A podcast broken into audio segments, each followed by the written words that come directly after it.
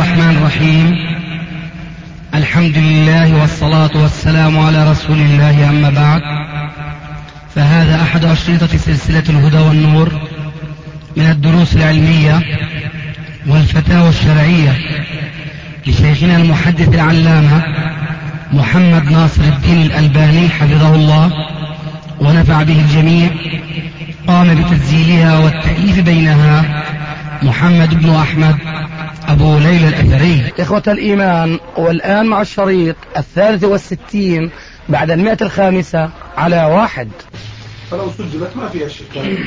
لعل الشيخ يأتينا بجد الكفر الكفر عند علماء الكتاب والسنة ينقسم إلى قسمين وكذلك النفاق. فأحد القسمين هو الكفر الاعتقادي والنفاق الاعتقادي. والقسم الآخر الكفر العملي والكفر والنفاق العملي. الكفر الاعتقادي واضح من هذه الصفة. كفر اعتقادي واضح المقصود منه تماما أي له علاقة بالعقيدة. أما الكفر العملي ليس له علاقة بالعقيدة وإنما له علاقة بالعمل. فأنت مثلا لابد أنك قرأت أو على الأقل سمعت مثل قوله عليه الصلاة والسلام سباب المسلم فسوق وقتاله كفر. نعم.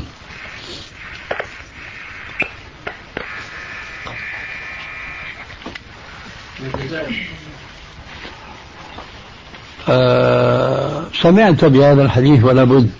نعم يا شيخ. حسنا. هل لهذا الحديث معنى مفهوم عندك؟ خاصة فيما يتعلق بالشطر الثاني منه وقتاله كفر. هل هذا الكفر يعني المسلم إذا قاتل مسلما يكفر؟ لا آه.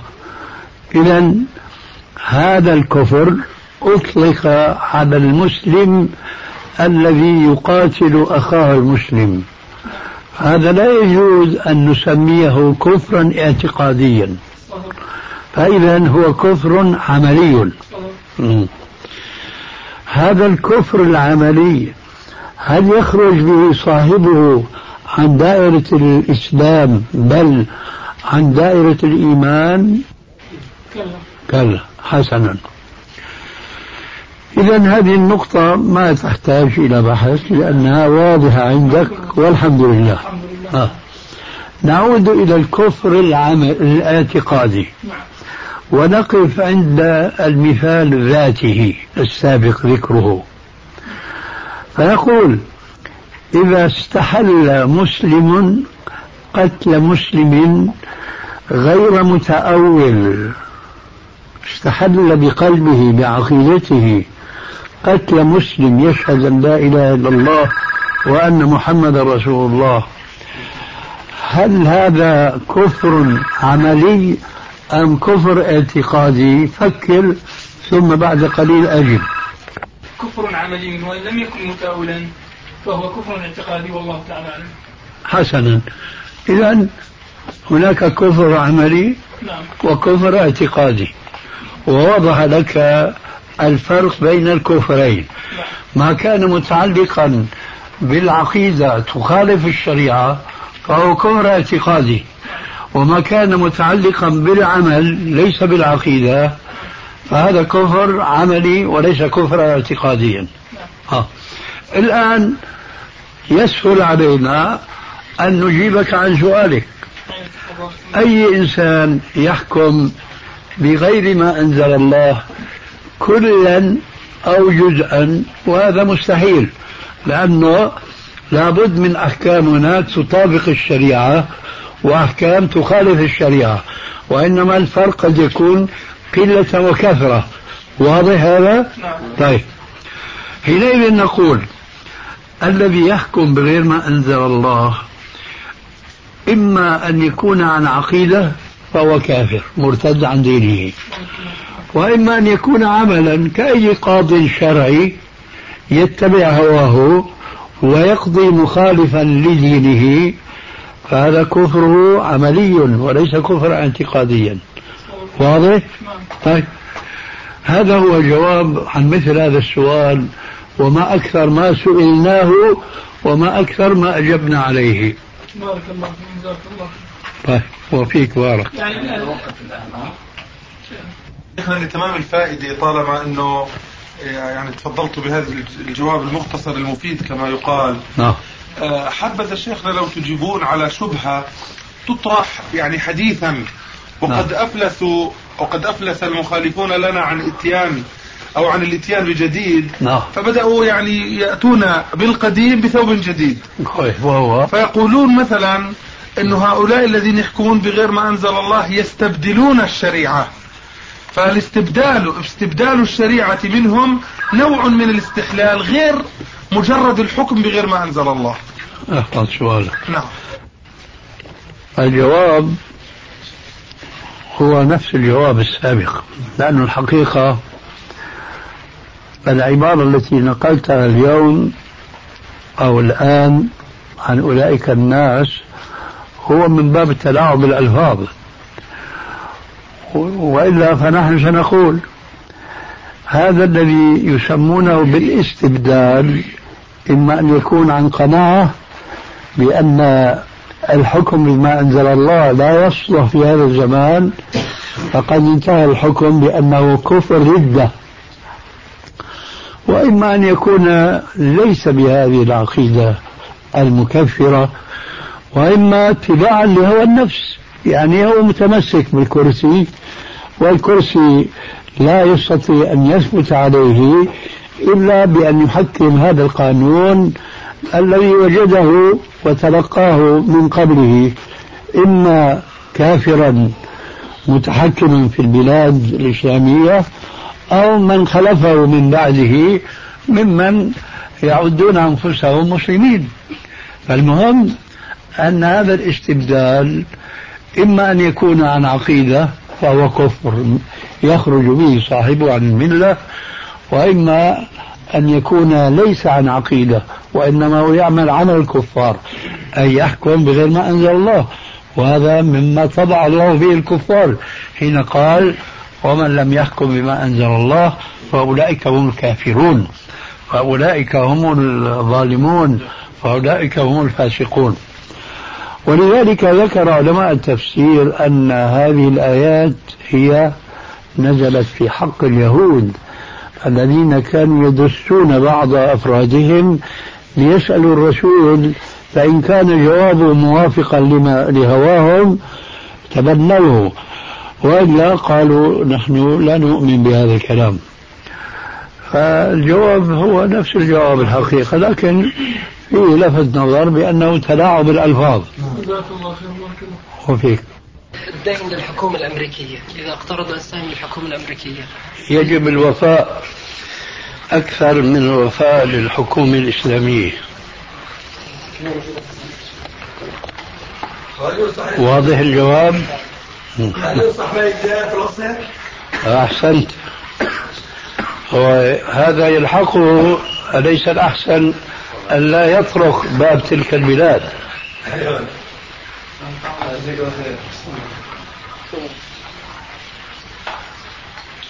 بالنسبة لحوادث السيارات.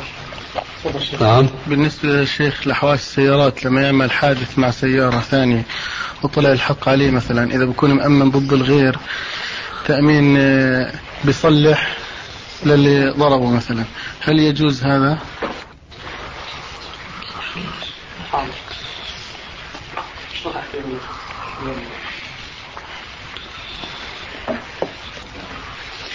نحن في مثل هذه المسألة نجيب بما يأتي.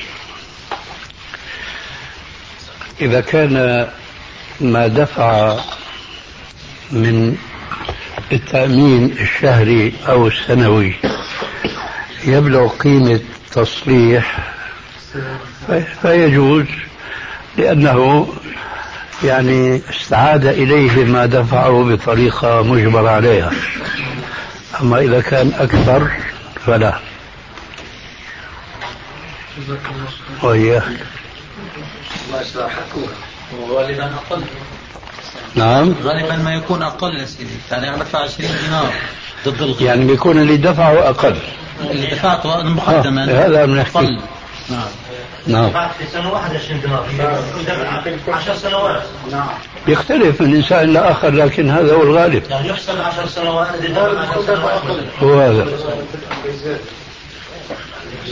طيب إذا هل يجوز للانسان مثلا يروح يأمن؟ طبعا التأمين إجباري. لكن يعني كما سمعت الناس ياخذوا في الغالب الحد الأدنى. لعمل الواجب المفروض على الناس. ها طب هل يجوز أنا اذا أروح مثلا أأمن لعمل الواجب أو المفروض آه، مثلا شامل؟ اللي قيمته مثلا 200 دينار أو 100 دينار. نحن نجيد التأمين اللي لابد منه. أيوه هذا هو. أما أكثر من ذلك لا يجوز. لا يجوز. نعم. شيخنا كثير ما نسمع أن الشيخ الألباني يقول عن الشيخ الألباني أنه معلم وليس مربي. فإن ثبتت هذه المقولة عنك شيخنا فكيف نوفق بينها وبين شعارك بين التصفية والتربية؟ التصفية والتربية لا يقوم بها شخص واحد إنما يقوم بها جماعة من أهل العلم والفضل. هذا أولا. وثانيا بالنسبة لي أنا لا أريد وواقعي يشهد بأنني لا أزيد على كوني طالب علم. فإن سئلت عن مسألة وعندي علم بها أجبته أما أن أنصب نفسي منصب المشايخ الذين يكتلون حولهم من يسمونهم بالمريدين ويربونهم على أعينهم كما يشاءون فهذا أولا. واقعي يشهد أنني لست كذلك. وثانيا لا أريد أن أكون كذلك لأنه أعتقد ما أنا فيه من الانكباب على العلم يكفيني بل ويزيد علي. هذا جواب سؤالك الذي سألته آنفا ولعله واضح إن شاء الله. عنك هذه المقولة أنك تقول أنا معلم ولست مربي. لو ما ثبتت ما أجبتك بما سمعت. نعم جزاك الله خير. وإياك شيخنا في نقطة هنا معلش إذا إذن لي تفضل. طبعا هو أخونا مصطفى جزاه الله خير ينقل ما يذكر عن الآخرين يعني. أي نعم. ولا هو نحسبه على خير إن شاء الله. إن شاء الله. النقطة التي أريد أن أذكرها أن الفصل بين التعليم والتربية في الحقيقة فصل غير صحيح. بمعنى أن النبي عليه الصلاة والسلام عندما كان يعلم الصحابة هل كان يعلمهم ثم يقول لهم بعد أن يعلمهم أريد أن أربيكم؟ العلم نفسه تربية. أن أن تهذب نفسك بالعلم وتأتمر بالأوامر وتنتهي بالنواهي هذا أعظم تربية. وإن تطيعوه تهتدوا وطاعته تكون باتباع أمره واجتناب نهيه. فضلا عن آيات الكتاب الكريم والأحاديث الأخرى الواردة عن النبي صلى الله عليه وسلم وغير ذلك. والله أعلم. هذا كلام صحيح وجزاك الله خير ولكن للتربية اليوم في عرف العلماء والمشايخ معنى خاص غير هذا الذي أشار إليه الأستاذ أخونا علي وجزاه الله خيرا. هذا كلام صحيح لأنه العلم آه، النافع لابد أن يكون مقترنا معه العمل الصالح. فإذا انفصل أحدهما عن الآخر آه، صار بوارا. فنحن نعلم لكن لا نتوجه لتوجيه الناس وتعليمهم وإلى آخره لأنه ما عندنا مثل هذا الفراغ كما أشرت آنفا. لكن حينما نقول هذا يجوز وهذا لا يجوز ما القصد منه؟ هو الائتمار بما أمر الله والانتهاء عما نهى الله. تفضل. كيف نجمع بين قول النبي عليه الصلاة والسلام لا رقية إلا من عين أو حمى أو حمى ما أدري ضبط الآن وبين الأحاديث التي تجيز الرقى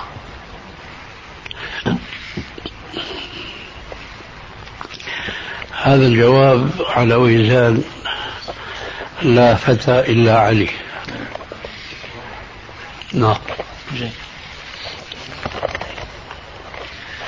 الشيخ بالنسبة لل... بالنسبة للكراهية يعني الإنسان لازم يحب أخوه يعني في الله ويكره لله ويعطي لله ويمنع لله. الكراهية مقصود يعني أن أكره الشخص لفكره ولا لذاته؟ بالنسبة إذا أنا كان يعني كان مسلم ويصلي.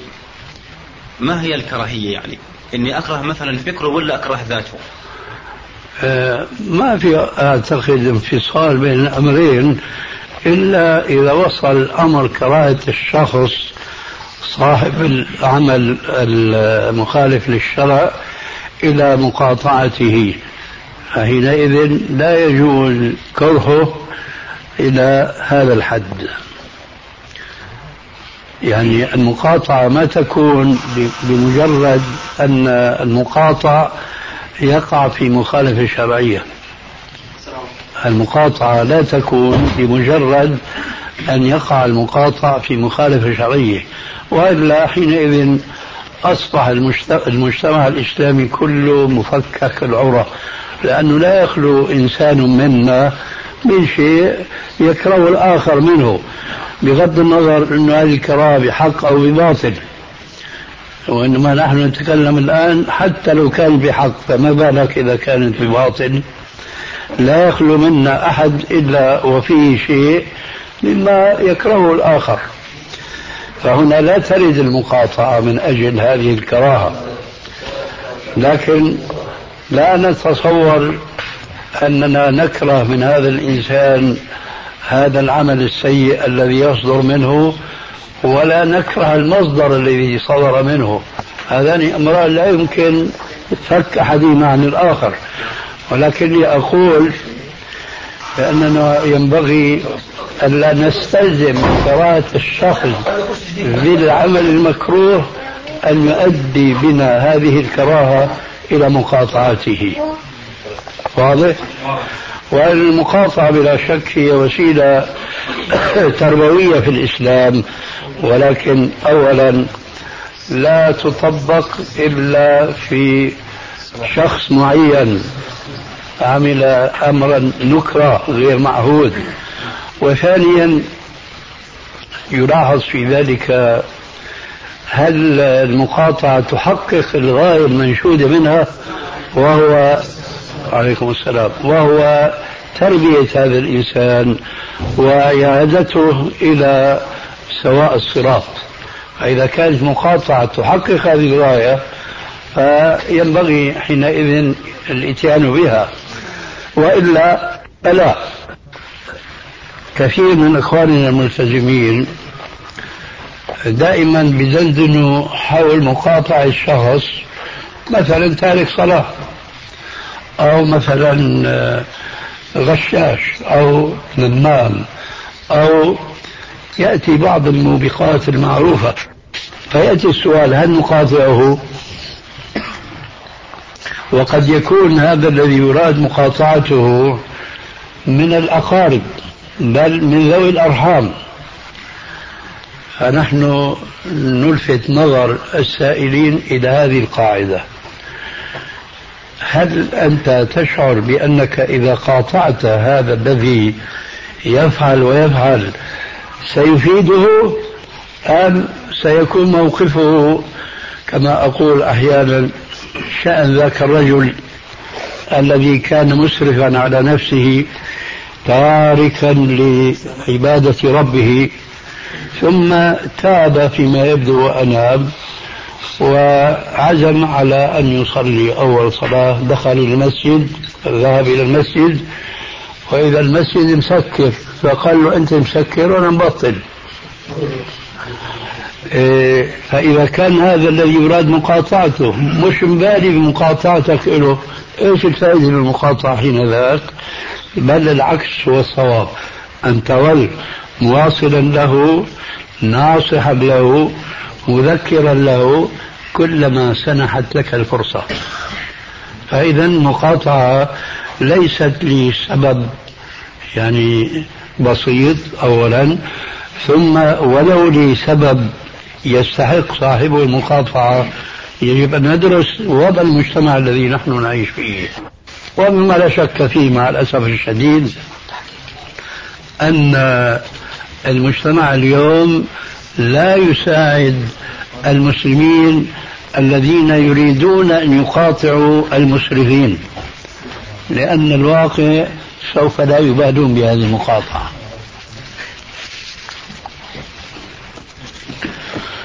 أهلا وسهلا. كيف مسيب خير إن شاء الله. شايف؟ لا والله آه. خوفتني.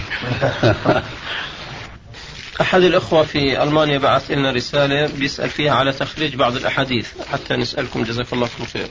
في الحديث الأول قال رسول الله صلى الله عليه وسلم اللهم أعوذ بك من علم لا ينفع. الحديث صحيح؟ نعم. صحيح. الحديث الثاني قال رسول الله صلى الله عليه وسلم علامة إعراض الله تعالى عن العبد اشتغاله بما لا يعنيه. وإن أم وإن امرأ علامة إعراض الله تعالى عن العبد اشتغاله بما لا يعنيه. وإن امرأ ذهبت ساعة ساعة من عمره في غير ما خلق ما خلق له من العبادة لجدير أن تطول عليه حسرته. ومن جاوز الأربعين ولم يغلب خيره على شره فليتجهز إلى النار. ما نعرفه شوف الجامع الكبير السيوطي غيره.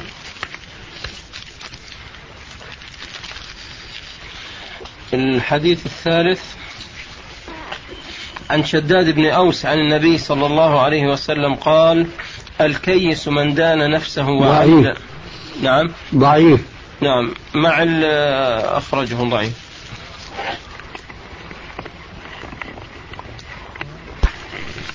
الحديث الآخر. عن جابر بن عبد الله قال قال رسول الله صلى الله عليه وسلم قالت أم سليمان ابن داود لسليمان عليه السلام يا بني لا تكثر النوم بالليل فإن كثرة النوم بالليل تترك الرجل فقيرا يوم القيامة. ضعيف. أخرجه ابن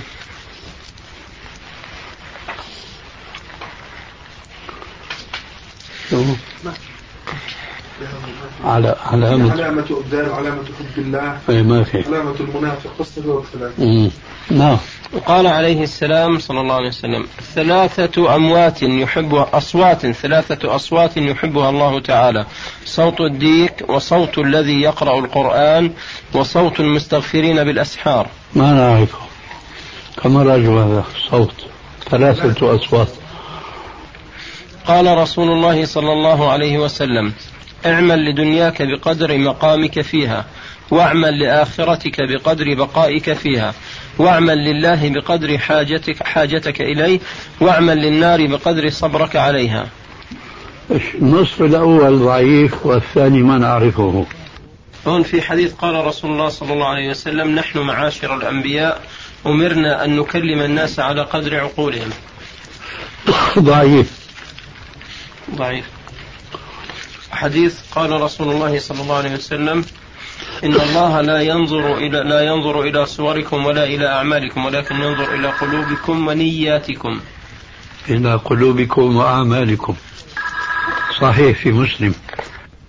الله صلى الله عليه وسلم يعد ذلك لبعض حجراته وقال اللهم اجعل قوت آل محمد كفافا. كيف كان إيش؟ يعد ذلك إيش ذلك؟ أنا من قبل. ما في. هون بقول كان رسول الله صلى الله عليه, وس... عليه الصلاة والسلام يعد ذلك لبعض حجراته وقال اللهم اجعل قوت آل محمد كفافا صحيح. مقدمة ما فهمناها ولا عندنا اللهم اجعل قوت آل, آل محمد كفافا. نقول يعني هو يريد أن يعرف أن هذا الدعاء ورد في الأثر أم لا. اللهم إني أسألك من النعمة تمامها ومن العصمة دوامها ومن الرحمة شمولها ومن العافية حصولها ومن العيش أرغده ومن العمر أسعده ومن الإحسان أتمه ومن الإنعام أعمه ومن الفضل أعذبه ومن اللطف أقربه. اللهم كن لنا ولا تكن علينا. هل هذا دعاء وارد؟ ما نعرفه في المرفوع والظاهر أن عليه يعني آثار الصنعة. يقول وعندي عدد من الأسئلة ولكن لا أريد أن أكثر عليك بها وإنما أطرح سؤالا واحدا لم أجد له الجواب الشافي. هل يجوز للمرأة تولي الإمارة إمارة صغرى؟ وأقصد بذلك على الخصوص أن تكون أميرة لمجموعة من المسلمين أو المسلمات الناطقين بالألمانية. يلتقون مرة في الأسبوع علما بأن هذه بأن هذه المجموعة مختلطة بمعنى أنهم يكونون في مكان واحد وفي نفس الوقت حلقتين حلقة للرجال وحلقة للنساء. فهل يجوز الإمارة للمرأة في مثل هذه المجموعات؟ لا يجوز أن تكون لا إمارة على بنات جنسها فضلا على أن يكون لها على الرجال نعم. وإنما إذا كانت يعني على علم نعم. أكثر من بنات جنسها. نعم. وأنها تستطيع أن تعلمهم فهي كمدرسة أو معلمة أو شيخة. أما الإمارة التي ابتلي بها بعض الأحزاب الإسلامية اليوم فهي من بدع العصر الحاضر. نعم. يقول في الختام فتقبل مني أخلص تحياتي وسلامي وبلغها إلى من عندك من الإخوة وإلى الجميع. وراجيا منكم جميعا الدعاء لي فإني في حالة نفسية صعبة في هذه الأيام. والدعاء لي بالتوفيق في انتقالنا إلى الأردن وحسن تدبير الأمور لذلك قبل كل شيء. والسلام عليكم ورحمة الله وبركاته. نرجو له كل خير ومنه أن يدع لي في البلاد ويعود إلى هذه البلاد. آمين. عبد الله وعليك وعليكم السلام. أنا أرجو بعد نظم الجلسة. يا إخوان أرجو أن لا يتحدث واحد لا يتحدث واحد برفع الصوت الجميع يا إخوان. من أراد أن يتحدث فيشير بإصبعه فقط وأنا لو سمحتوا وأنا أو شيخنا جزاه الله خير هو الذي يختار. أنت أنت تولى بارك الله إن فيك. شاء الله. نعم. بس رجاء بدون صوت. مروان. ما حكم استخدام الحاسوب في علم الحديث؟ الرأي إذا كان المستخدم عالما بالحديث فهي وسيلة من الوسائل وآية من آيات العصر الحاضر في تقريب السنة بين يدي الأمة. أما من لم يكن عالما بالحديث فسوف يخبط خطف العشواء في الليلة الظلماء كما يفعل أولئك الذين يؤلفون في الحديث ويصدق فيهم كما نقول في كثير من المناسبات أنه تزبب قبل أن يتحصرم. نعم. آه، إذا توفي الحريق يغسل أو لا يغسل؟ إذا توفي؟ المحروق يعني. آه. يغسل أو لا يغسل؟ إذا كان جسده محتفظ فلا بد من غسله. أما إذا صار رمادا فانتهى أمره. هل الرجل باجتماعه بأكثر من امرأة لا تكون خلوة. إذا اجتمع بامرأتين أو ثلاث لا تكون خلوة. والسؤال الثاني بيان التقسيط الأولاني سألتك في الأول جزاك الله خير. أجب مع الدليل على ذلك. إذا علمنا من بحثنا السابق بأن الاختلاء بالمرأة كان من باب سد الذريعة أي من باب سد الفتنة باب الفتنة. فحينئذ يأتي الجواب على ضوء البيان السابق. إذا كانت النسوة من الكثرة بحيث أنه يغلب على الظن أنه لا تحصل الفتنة فحينئذ يجوز ولكن بشرط أن تكون النسوة آه، متجلببات بالجلباب الشرعي وهذا فيما أظنه غير آه، يمكن تحقيقه من كل امرأة تكون في ذلك المجلس. هذا جواب عن الشق الأول من السؤال. ماشي؟ نعم. بدك الجواب عن السؤال الثاني. الجواب عن السؤال الثاني عندنا أشرطة متعددة جدا في الإجابة عنه بتفصيل. والمسجل هو الآن بين ظهرانيكم. فإن كان يؤيد كلامي فأنا أجيب بكلمة موجزة جدا وإلا فالتفصيل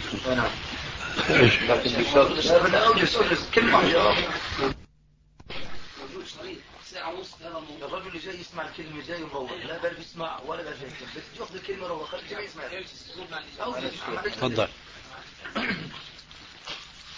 آه، هو أنت المعني بالجواب؟ أنا أريد الجواب الآن لا أريد الشريط طيب. شيخنا إذا بارك الله فيك.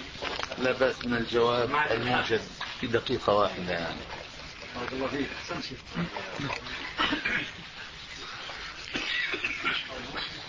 حينما يأتي السؤال عن بيع التقسيط فمعروف ضمنا أن المقصود بيع التقسيط بزيادة في الثمن عن بيع النقد. هذا هو اصطلاح العصر الحاضر. وعلى ذلك يأتي الجواب. فنقول هذه المسألة فيها خلاف منذ القديم. صحيح لم يكن من قبل معروفا عند التجار بيعة تسمى ببيع التقسيط. لكن كان معروفا عندهم ما جاء ذكره في بعض الأحاديث الصحيحة البيع في بيعتين. والمقصود أن يبيع بثمنين. أحدهما الأقل ثمن النقد والآخر أكثر وهو ثمن الدين. الدين الآن نظم صار تقسيط صار بمقابل ما يسمى بالكمبياليات فهذا البيع الذي اسمه في عرف الشرع بيعتين في بيعة وعرف اليوم ببيع التقسيط هذا لا شك أنه لا يجوز بيعه وإن كانت المسألة وقع فيها خلاف منذ القديم في بيعتين في بيعة. لكن النتيجة بيعتين في بيعة هو بيع التقسيط المعروف اليوم البيعة الثانية. جاء في مسند الإمام أحمد رحمه الله من حديث أو من رواية سماك بن حرب عن عبد الله بن مسعود رضي الله تعالى عنه قال نهى رسول الله صلى الله عليه وآله وسلم عن بيعتين في بيعة. قيل لراوي الحديث سماك بن حرب ما بيعتان في بيعة أو ما بيعتين في بيعة؟ قال أن تقول أبيعك هذا بكذا نقدا وبكذا وكذا نسيئة. هذا هو بيع التقسيط.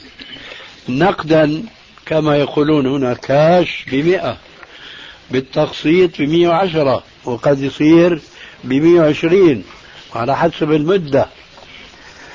هذا هو بيعتان في بيعة كما فسر راوي الحديث عن ابن مسعود رضي الله عنه.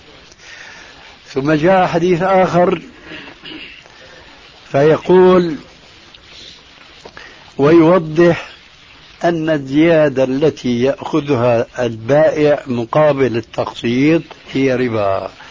فقال عليه الصلاة والسلام من باع بيعتين في بيعة فله أوكسهما أو الربا هذا الحديث يصحح البيع ويبطل الزيادة. ويقول للتاجر ليس لك أن تأخذ إلا ثمن النقد.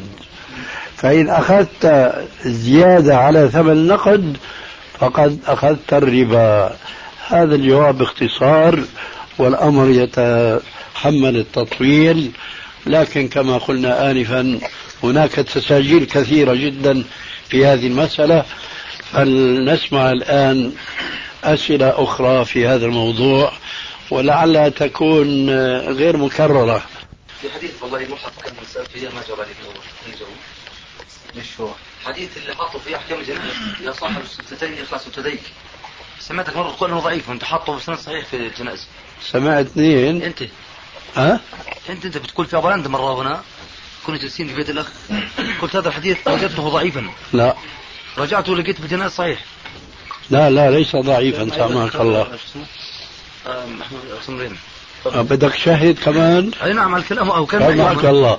هذا حديث صحيح ولا عرفته ضعيفا. هو مسجل ليس فقط بالجنائز بل وفي كتب هو السنة. انه ايما دخلت مقبرة تخلع عليك؟ نعم؟ أي مقبرة دخلت تخلع عليك ولا مثلا لاندثار القبور؟ له حق في هذا السؤال؟ هو له جاوبوا عليه بعدين. سامحك الله. نعم أي مقبرة أدخلها أمشي حافيا. نعم. شيخنا هل يجوز تهنئة النصارى ويقول أن نقول لهم كل عام وأنتم بخير؟ لا ما يجوز للمسلم أن تقول هذه القولة فضلا أن تقولها للكافر. جزاك الله خير. ما هي وسائل تلقي العلم لدى الإنسان؟ تلقي العلم إيش؟ عند الإنسان. الوسائل كثيرة. نعم. وهو أن تطلب العلم من أهل العلم. فإن لم يتيسر لك فمن مؤلفات أهل العلم. وهذا سؤال في منتهى الغرابة لأن الإنسان يسأل عن شيء آه، يكون خافيا ولا يسأل عن شيء يكون مبذولا يكون ميسرا. فالمدارس الابتدائية والثانوية والكليات والجامعات وإلى آخره وعلى اختلاف اختصاصاتها فهي معروفة جدا. وهذه الاصطلاحات التي سمعتم الآن بعض أسمائها من قبل لم تكن معروفة ولا مانع منها إذا كانت التزمت الأحكام الشرعية. والذي كان معروفا من قبل هو تحصيل العلم في المساجد في حلقات لدراسة العلم الشرعي ودراسة العلوم التي تؤدي إلى فهم الكتاب والسنة. فالوسائل كثيرة وكثيرة جدا. نعم. شيخنا في سؤال الأول والسؤال الثاني خاص بينك وبين شيخنا أبو مالك. الأول هي التقسيم في الصفات. مثال على ذلك مثلا الصفات السلبية كما يقول بعضهم. والسؤال الثاني اللي هي مسألة الجمع. عفوا يا أخي. سؤال سؤال.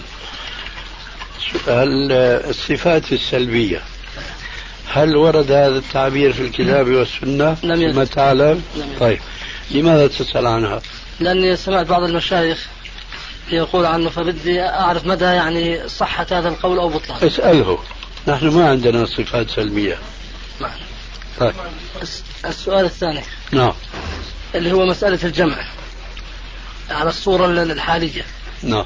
بين الصلاتين. آه. ف اللي عرفت من أبو مالك قبل فترة أنه لا يؤيد الجمع إطلاقا. نعم. فبدي أعرف الأدلة. أنا نحن تعرضنا لهذه المسألة أكثر من مرة وأظن أيضا عنده تساجيل كثيرة وكثيرة جدا. وكما اعتدنا من الإجابة عن السؤال السابق نقول بإيجاز أن الجمع إما في السفر وإما في الحضر. الجمع في السفر في هناك أحاديث صريحة على وجهين اثنين منها ما يتعلق بجمع التقديم وهذا لا يتصور فيه الجمع الصوري جمع التقديم لا يتصور فيه الجمع الصوري والجمع الآخر هو جمع التأخير ففي صحيح مسلم من حديث أنس بن مالك رضي الله تعالى عنه أن النبي صلى الله عليه وآله وسلم جمع في السفر أخر الظهر إلى أول وقت العصر وجمع بين الظهر والعصر. فهذا نص صريح وصحيح في الجمع الحقيقي. هذا في السفر. في الحضر في الحضر لا يتصور الجمع جماعة إلا في حالة المطر أو ما يقوم مقام المطر. ولا أريد الآن التوسع كما أشرت آنفا فهناك تسجيلات كثيرة. الجمع في وقت المطر لا يتصور إلا أن يكون جمع تقديم لأنه إذا صلوا وقت الظهر ولم يكن هناك مطر فقد قاموا بالواجب. من أداء الصلاة في وقتها. وإذا نزل المطر في العصر لم يبقى هناك مجال للجمع بين العصر والمغرب. فإذا نزل المطر في وقت الظهر هنا لا يمكن الجماع إلا جماع تقديم. وإذا نظرنا نحن إلى أمرين اثنين أحدهما ما يتعلق بحديث ابن عباس الذي هو في الصحيح وهو قوله رضي الله عنهما جمع رسول الله صلى الله عليه وسلم في المدينة بين الظهر والعصر وبين المغرب والعشاء بغير سفر ولا مطر بغير سفر ولا مطر. قالوا ماذا أراد بذلك يا أبا العباس؟ قال أراد ألا يحرج أمته. فلما ذكر ابن عباس في هذا الحديث أن النبي صلى الله عليه وسلم جمع في الإقامة في المدينة دون عذر السفر ودون عذر المطر معنى ذلك أنه كان معهودا عندهم الجمع بسبب المطر كما هو معهود عندهم الجمع بسبب السفر. فالجمع بسبب المطر لا يمكن إلا أن يكون جمع تقديم. ولذلك على هذا هو الأمر الأول. ولذلك تتابعت الآثار عن كثير من السلف الصالح أنهم كانوا يجمعون للمطر. والجمع للمطر لا يتحمل إطلاقا جمع الصوري وإنما هو الجمع الحقيقي لكي يحظى الجامعون بين الصلاتين بفضيلة صلاة الجماعة الأولى والثانية التي قدمت إلى وقت الصلاة الأولى. هذا موجز ما ذكرناه أكثر من مرة. لو سمحت أولا استكمالا للجواب عن السؤال. آه، أنا الأخ قال ينفي الجمع يعني عني مطلقا. الحقيقة هذا ربما ليس دقيقا. أنا لا أقول بهذا مطلقا وإنما أقول بأن الجمع على نحو ما يجري عليه الناس اليوم هو الذي لا أراه. أما الجمع في السفر فهذا الحقيقة ما أحد يعني يختلف فيه وبخاصة في السفر المجد المرتحل. هذا أمر الأمر الأول. وأما الأمر الثاني فشيخنا جزاه الله خيرا إذا تحدث وكنت معه في مجلس واحد فإن أدبي وأدب العلم يمنعني من الاعتراض على أي جواب ولو كان يخالف ما أنا عليه. بس هذا الذي أحببت أن أقوله سؤال تعقيب تفضل يا أخي. قد سمعنا بالممسوسين واللي مصابين بالجن. هذا شو حكمه بالشرع؟ لا عفوا قبل هذا في الأخ أبو هاني له سؤال عفوا. على من؟ يتعلق بال بالسفر كسائق. بالسفر وصلاه الجمع.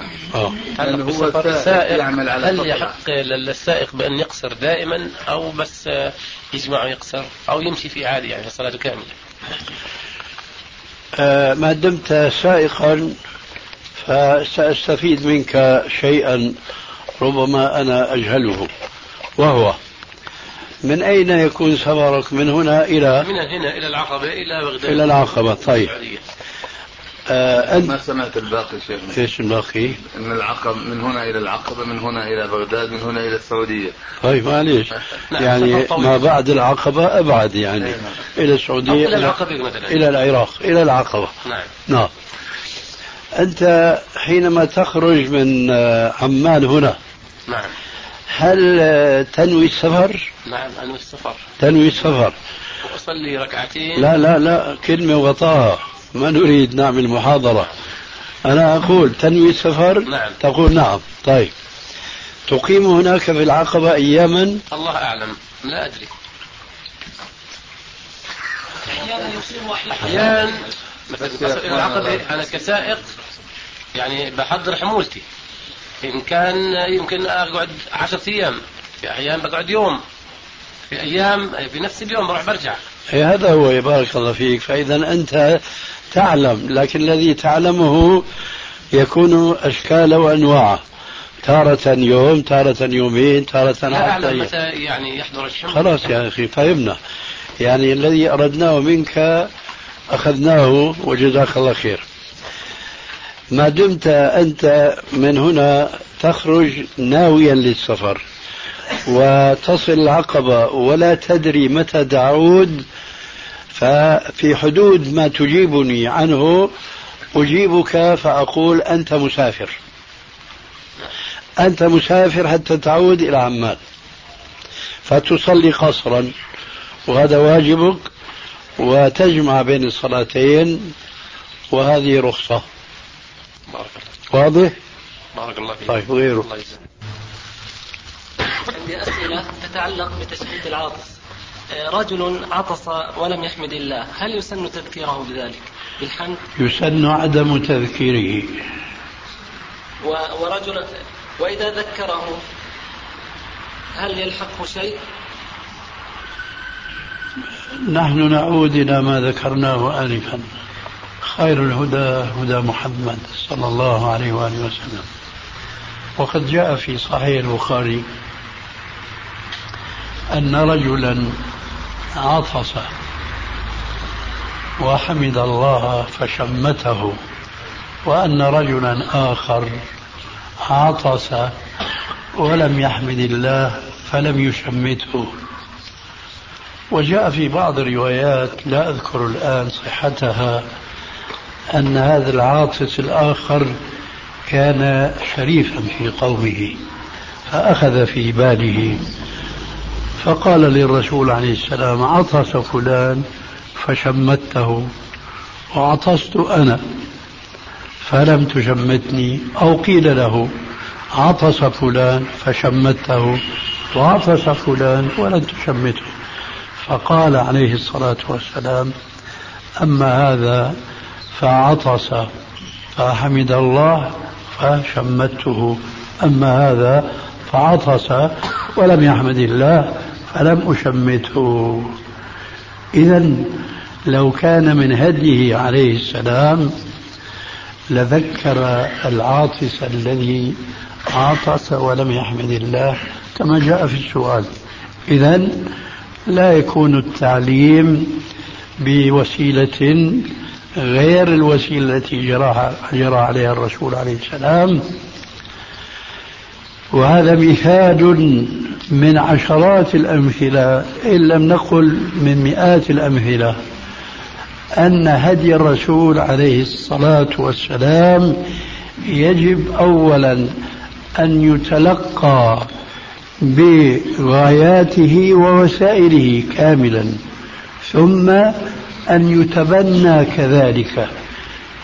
فلا ينبغي أن نفرق بين الغاية والوسيلة كما نسمع من بعض الدعاة اليوم أو من بعض الجماعات أننا أحرار في تغيير الوسائل والمهم الوصول إلى المقاصد. الجواب الوسيلة التي طرقها الرسول عليه السلام وسلكها في دعوة الناس إلى الإيمان والإسلام فهذا كله يجب على المسلمين أن يتبنوه. لا نفرق بين الغاية وبين الوسيلة. الآن نحن أمام وسيلة. هل يصلح أن نقول للشامت آه الحمد لله فيتذكر لا نصمت.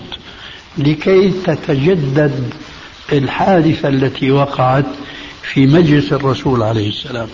فيقول أحد العاطسين أنت شمت فلان ما شمتني. نقول لا هذا جزاؤك لأنك لم تحمد الله عز وجل.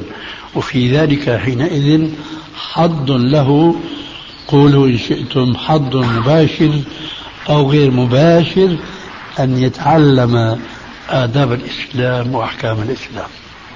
هذا هو الجواب عن سؤالك سؤال سؤال آخر حول الموضوع شيخ. بالنسبة لل...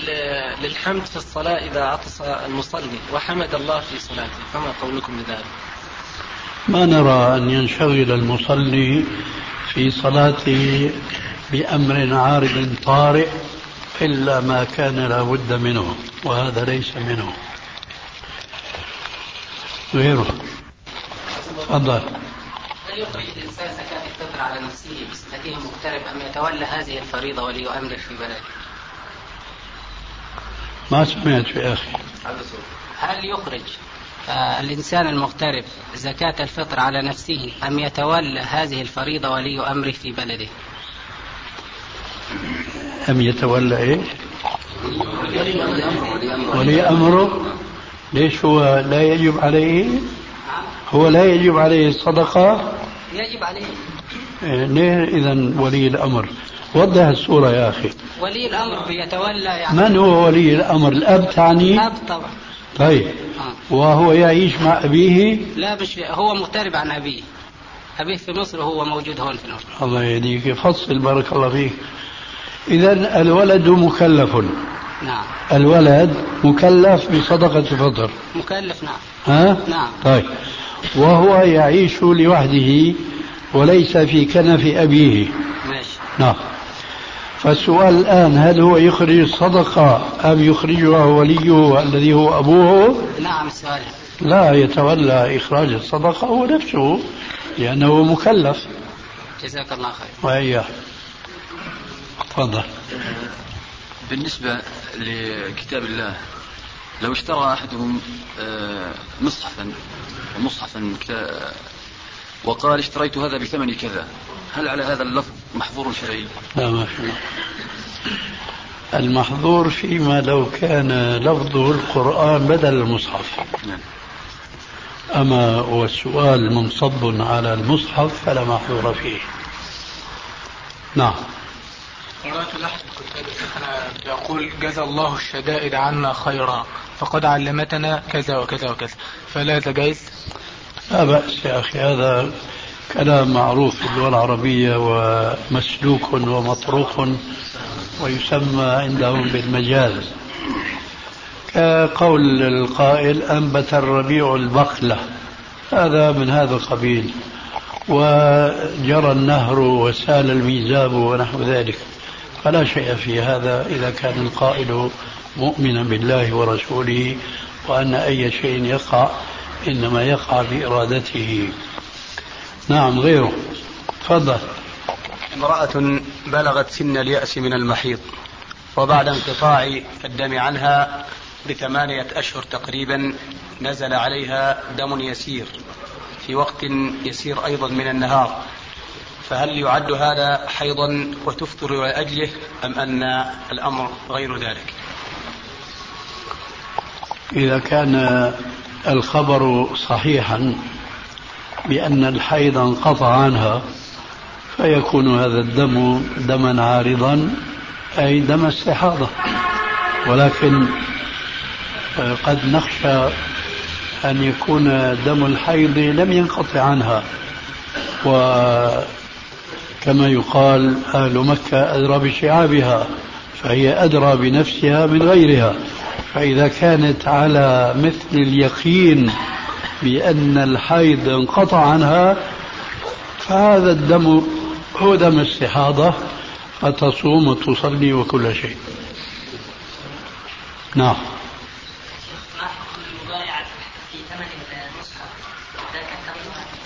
سبقك بها عكاشة إذا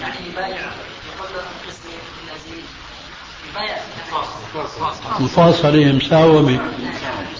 كأي بضاعة لأن الكلام ينصب على هذا الورق المطبوع وليس على كلام الله عز وجل.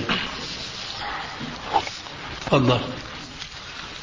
رجل أصيب بمرض يسمى في الطب السكري الكاذب. السكري إيش؟ الكاذب. تحليله الطبي أنه الغده النخامية في العقل تتوقف عن إفراز هرمون يمنع التبول، طبعا سبب العطش الشديد الذي يصيبه تبول مستمر وهو صائم فيشق عليه الصوم ووصفوا له علاج أعطوه الهرمون المفقود عنده. وهذا المرض تقريبا مزمن كما قال الأطباء فما حكم صوم هذا الرجل؟ وماذا عليه يعني؟ إذا كان الطبيب الذي حكم بأن مرضه مرض مزمن كان أولا طبيبا مسلما وثانيا كان طبيبا حاذقا خبيرا بفنه وفي طبه فهذا آه، حكمه أن يكفر عن كل يوم طعام مسكين هل يلزم شراء الدواء؟ هل, هل إيش؟ الدواء يعطيه قدرة على مجرد الصوم لأنه يعوض عن الهرمون الذي يعطيه كل جرعة ست ساعات تقريبا. ممكن أنها تعينه على الصيام. فهل يلزم بشراء الدواء حتى يصوم؟ لكن والدواء غالي الثمن. الدواء متى يأخذه؟ طبعا الدواء عبارة عن بخاخ أو حقنة. أسألك متى ما أسألك عن نوعه. أسألك متى يأخذه؟ الطبيب يقول عند الإفطار وعند السحور. عند الإفطار وعند السحور. ونعود إلى الاستيثاق من الخبر السابق. حكم بأن هذا المرض لا يشفى. لا يشفى. فإذا الجواب ما سمعته وليس ملزما باتخاذ العلاج. جزاك الله وإياك.